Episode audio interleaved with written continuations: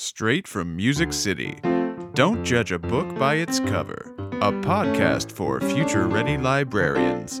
This podcast, called Don't Judge a Book by Its Cover, a podcast for future ready librarians, focuses on changing the perception of school librarians, improving instructional practices, being a collaborative partner, and essentially just great library talk. I'm Stephanie Ham, the Director of Library Services at Metro Nashville Public Schools, and I will be your host today.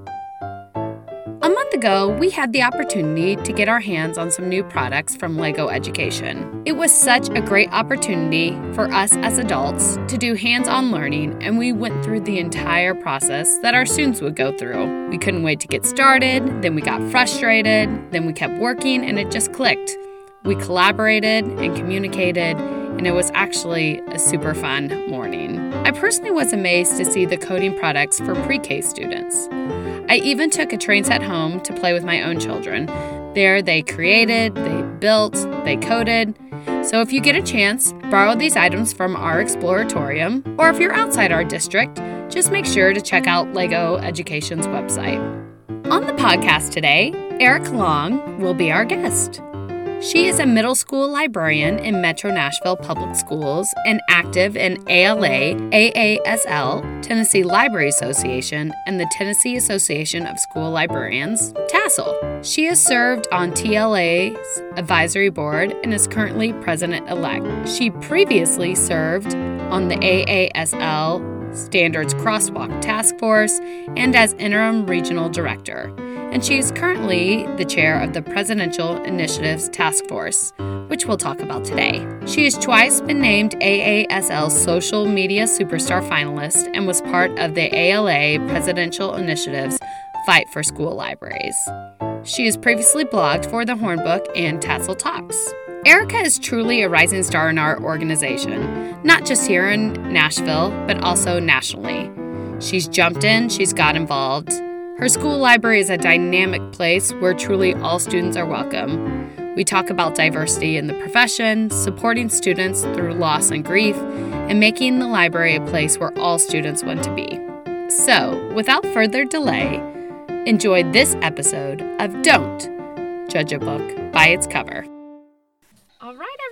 All right, everyone, welcome to our episode. Erika, thank you for being here. Thank you for having me. Um, I'm so excited to chat with you today. And since I know you well, but our listeners probably don't, can you tell us a little bit about your professional background? Um, I'd like to say that this is my third career.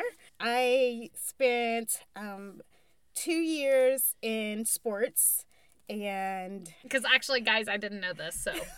You didn't? No, I didn't. Oh, I worked for the Memphis Grizzlies. And then I spent almost eight years in nonprofit working for the YMCA. And then was I, that in Memphis too? That was in Knoxville. Okay. Yeah. It was a very fun time, but there needed a, to be a switch. I wanted to find something to do where I could help the students that I was working with at UT part time. I saw that they were lacking a lot of skills that, had they had them, they would have been more successful at college or going through um, a university program. And when I realized who was responsible for that, that's when I made the shift into librarianship. All right, I know this will be a hard question for you, but I'm going to ask it anyway. No, the dreaded favorite book. yeah, the favorite huh? book question. Tell me.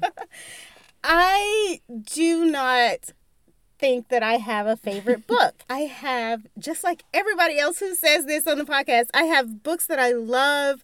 I will say I have a favorite author, and I bet you know who they are. Okay, tell me. Jason Reynolds. Yes, I was going to guess that, but then I was like, what if I'm wrong? I absolutely love Jason Reynolds, but there are some books that I adore appreciated Brown Girl Dreaming so much because it reminded me of my childhood. Of course, Jackie Woodson and I grew up in totally different eras, but there's this one thing that sticks out in that book for me that took me back to my childhood, and it was candy cigarettes. Those anymore? They still have them. No. I saw them during Halloween. Or no, 2017 um, is when the hate you give came out and it was mm-hmm. my first time seeing myself in a book when i read Starr's voice the first few chapters all I, I had to put the book down every once in a while because I would laugh out loud because it sounded just like me. and so those are two books that I really appreciate. So what's a normal morning like for you? Ooh, I okay. I have the middle school hours, right? So it's nice to be able to sleep in. I am not an Amanda Smithville at all. I don't wake up at 4 a.m. and get my day going. I'm like turning over and fighting with pillows at that time. Um, but my alarms go off at 6, 6.30, and 7. yes, I'm the, one of those people. Um, and then I try to be at work, which usually I'm at work by 8.20 every morning. Um, even though we are a late school, we have so many students, and it's tough for us to get through um, breakfast in the morning mm-hmm. when we're serving over 700 kids. It is also uh, we're also a school where our buses have to run more than one route mm. because of our shortage. Um, so our kids get to come in early. We open the doors at 8:25 and so I'm there to make sure that the library is that space that if they want they can come in. Um, and then the day gets going. I usually don't check email, don't do anything until after the bell rings. Because you have just kids. because I just have kids. Mm-hmm. Um, that's my focus. It's like getting the Limitless Libraries books out, in, in engaging with students, um, making sure that I'm there to support whatever a, a teacher needs at that time. I've had teachers come in before and borrow my Ethernet cords because mm-hmm. the, the district's Wi Fi is out. So it's just like kind of a hustle and bustle up mm-hmm. until 905, 910. And mm-hmm. that's kind of like um, on a non library week, it's my quiet time. Mm-hmm. Like I can go in and check the emails and things like that and then get my day started.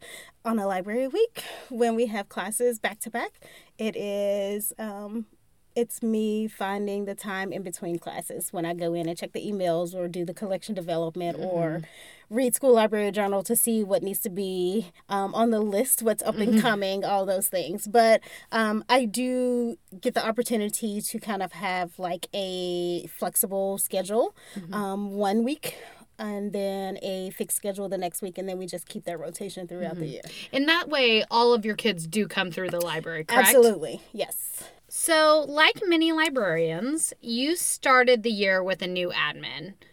How did you, and I have educate in quotation marks, him on the library, the work that you do, and the goals that you had for the year? Do you want to know a secret? Yes. I did not educate him at all. I will shout out the amazing Rita Parks mm. because she did it she did it for me he spent several years as an ap at Meigs and he knew the library's ins and outs. Um, he had a very close working relationship with Rita. He was also her evaluator, which I am loving because he'll evaluate me this year. I don't know that I did the educating. Mm-hmm. I think mm-hmm. she did all of it.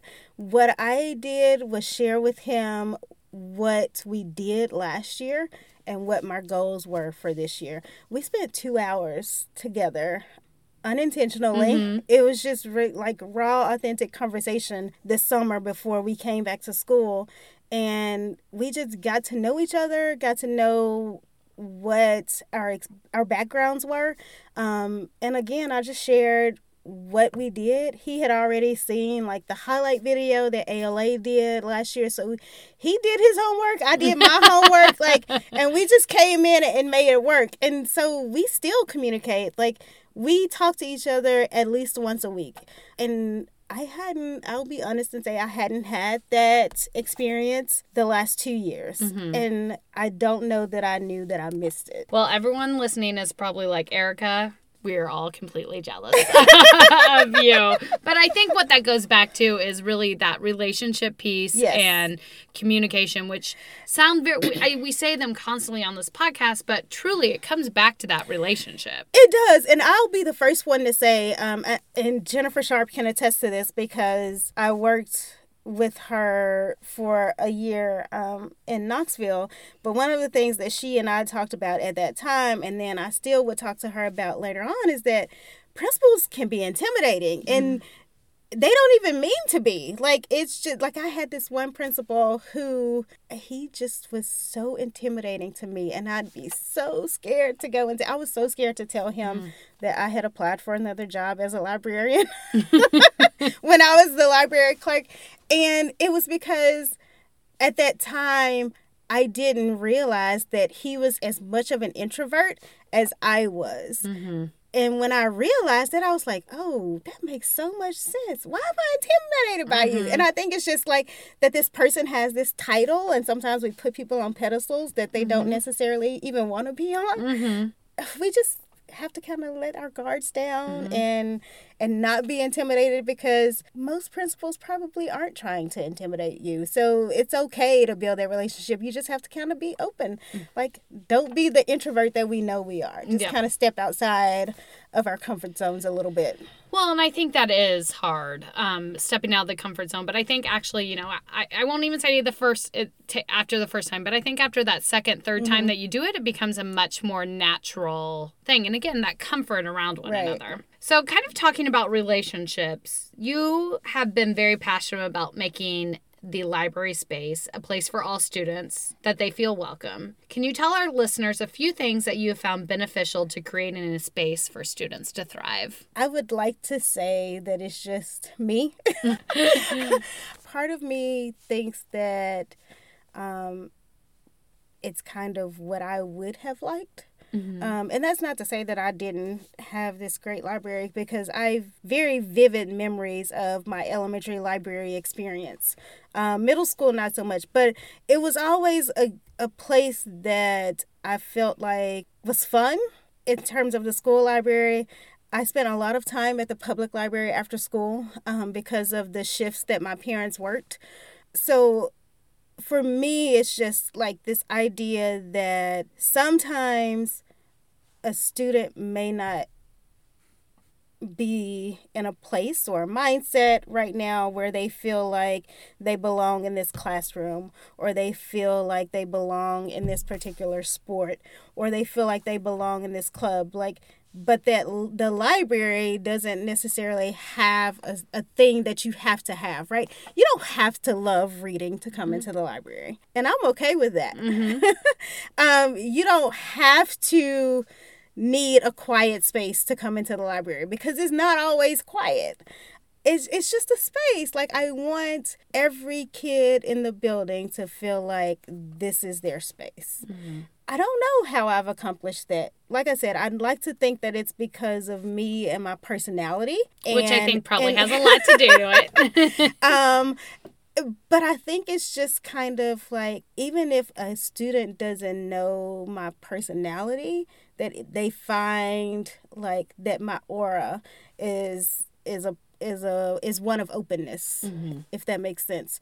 Um, so they feel like that is a space that's open to them. Outside of that, it's like making it inviting in terms of the aesthetic. I have a lot of I was very intentional about signage this year so that we could appeal to every different child in there.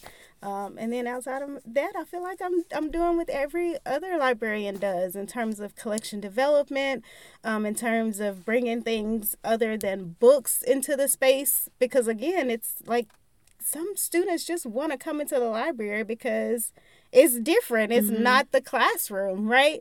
And they can be themselves. It's not the place where they're structured and have to sit in this chair like for the entire 45 minutes or an hour that you're teaching. It's just it's open mm-hmm. and gosh our li- this library is so open it's amazing. Well, if anyone is, well, I do want to add a couple things. So, if anyone's ever in Nashville, we will get you out to Thurgood Marshall Middle School. But then also, Erika did mention it, but she did a video for ALA, and we're going to make sure that we link that in the notes of this so you can kind of get a sense of the role that she plays in her school, what students think. You get a little glimpse of the library in there. So, I want to make sure you guys get a chance to look at that tragically, this the conversation about you being on this podcast, not that you weren't on the list, um, came because of a very tragic um, reason. Your school lost a student this year to violence. Yes. And so you had reached out about some activities and bibliotherapy, mm-hmm. that's how you referred to it, that you could do for students when they returned from um, the break. Because unfortunately, um, the incident happened over fall break and I didn't have resources to provide. And so I wanted to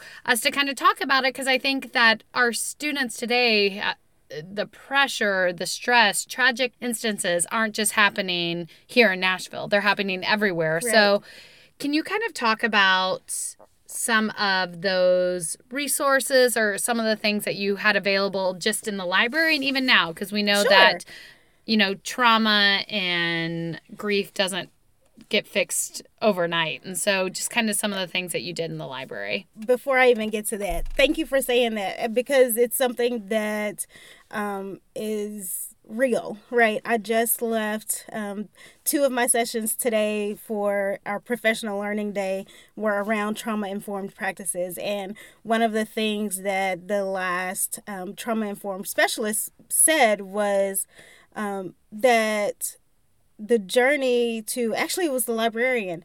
The journey to healing or trauma informed practices isn't it's not a destination right? It's something that's continuing to happen over time. For me i appreciate you. I appreciate stephanie rodriguez at um, npl you two, without even knowing it, sent me the same article. And the, the timeliness of that SLJ article is insane too, because it was like I asked you all for for these resources one day and then the next day you sent them or later that day you sent them because that article was posted the same day and that's crazy to me how life works but for for us I first want to just plug our social workers and school counselors, and not just at my school, but at the district level as well, because they showed up. They showed up. And I think that's one of the most important things because I'm not skilled at that. I have a, mm-hmm. gosh, I thought I was going to be once in a lifetime a long time ago, um, my, one of my undergrad degrees is is in psychology, and I wanted to be a counselor, but I I know that's not my gift, mm-hmm. and what I do offer though is empathy and compassion, and for me, that's what I was wanting to bring to to our library at that time, and so having those articles and thinking about um, books that you could provide, which is what I did. Um, there are several books that I borrowed from um, the library through Limitless Libraries just to have.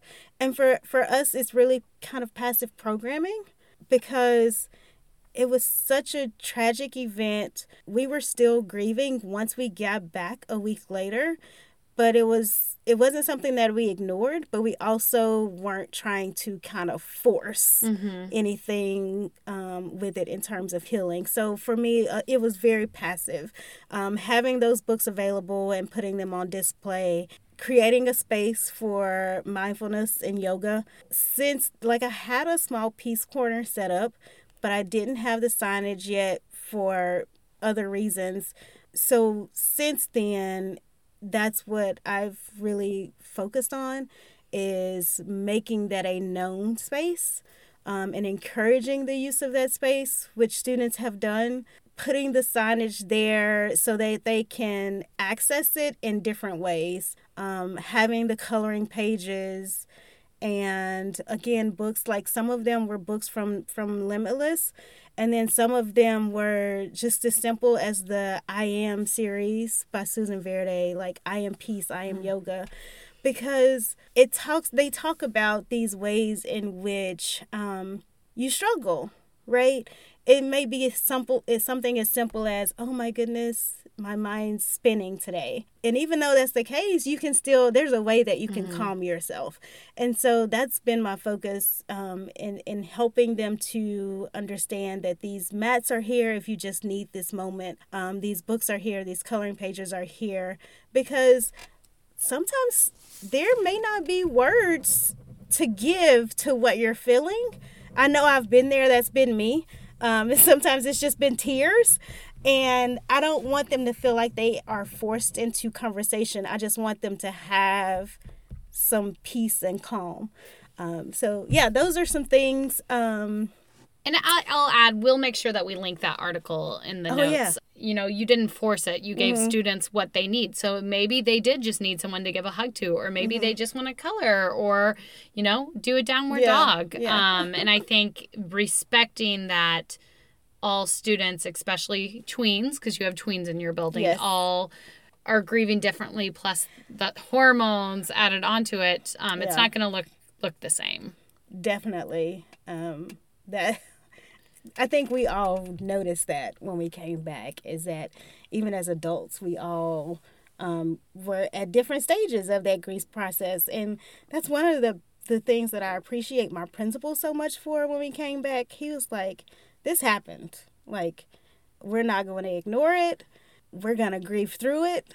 We are, like, he laid out the stages of grief. Um, where we all like acknowledged that we were all probably in different places in terms of it. So you've we talked a lot about kids, but you're also doing a lot for the profession as well. So I'm going to kind of transition us to something different, but it's also very very important. So in education, specifically in school librarianship, and I'll say librarianship, mm-hmm. um, but I think specifically in school librarianship, there's a lack of diversity.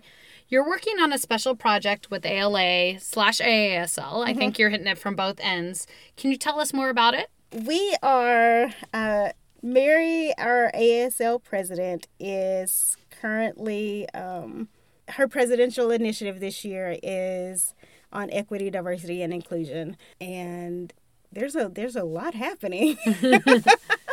there's a lot happening with that. And so we're looking at a few different things. Actually, um, let me say that again. We are doing a few different things. Um, I'm the president uh, uh, the on the presidential task force. I am the chair and there is a wonderful committee of school librarians from New Mexico all the way up to the Northeast. And we bring some different perspectives. Um, we also bring some different experiences. And the way that they are coming together and just kind of gelling is something special. And because of that, we have been able to do a few things. Um, the first one is one that we are, um, we actually kicked off a couple of weeks ago and it is the Increasing Representation um, Mentoring Program. So, what we have done is sent out a um, kind of invitation to people in school librarianship to either come on as a mentor as a or as a mentee and um, these people are going to be working with each other for a year. They have signed on for a one year commitment to network with each other at least twice a month whether that be FaceTime, Google Hangouts, email, text mm-hmm. messages, whatever works for them. Um, but just to kind of get that mentorship um, going.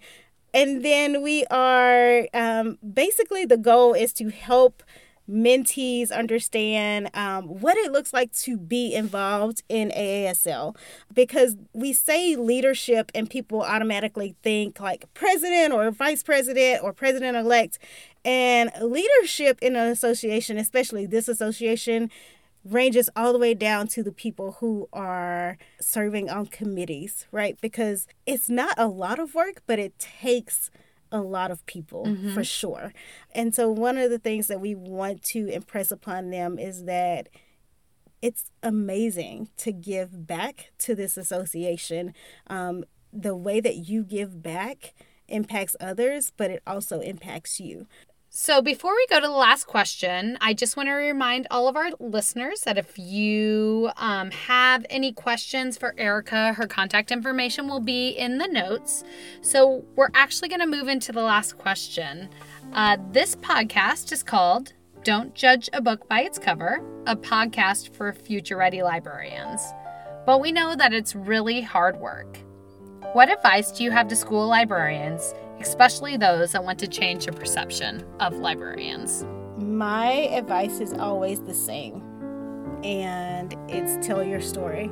If you don't tell your story, someone else will, and you might not like the way that they tell your story. Mm-hmm. I think so. It's that simple. I completely love it. And I think to add on to that, especially, is you're right. If we don't tell it, someone else is going to, and their experience of libraries might not have been positive. So mm-hmm. we need to ensure that anyone, whether it is a parent, whether it's an administrator, whether it's a teacher, sees librarians in positive light. So, yeah. Erika, thank you so, so much for um, being here today. And guys that are listening, thank you as always. If you like what you hear and you want to hear more of it, please make sure you hit subscribe uh, to the podcast. Always we're available for feedback, or if you have any guests that you would like to hear, please let us know. And as always, Erika, thank you for being here. Thank you.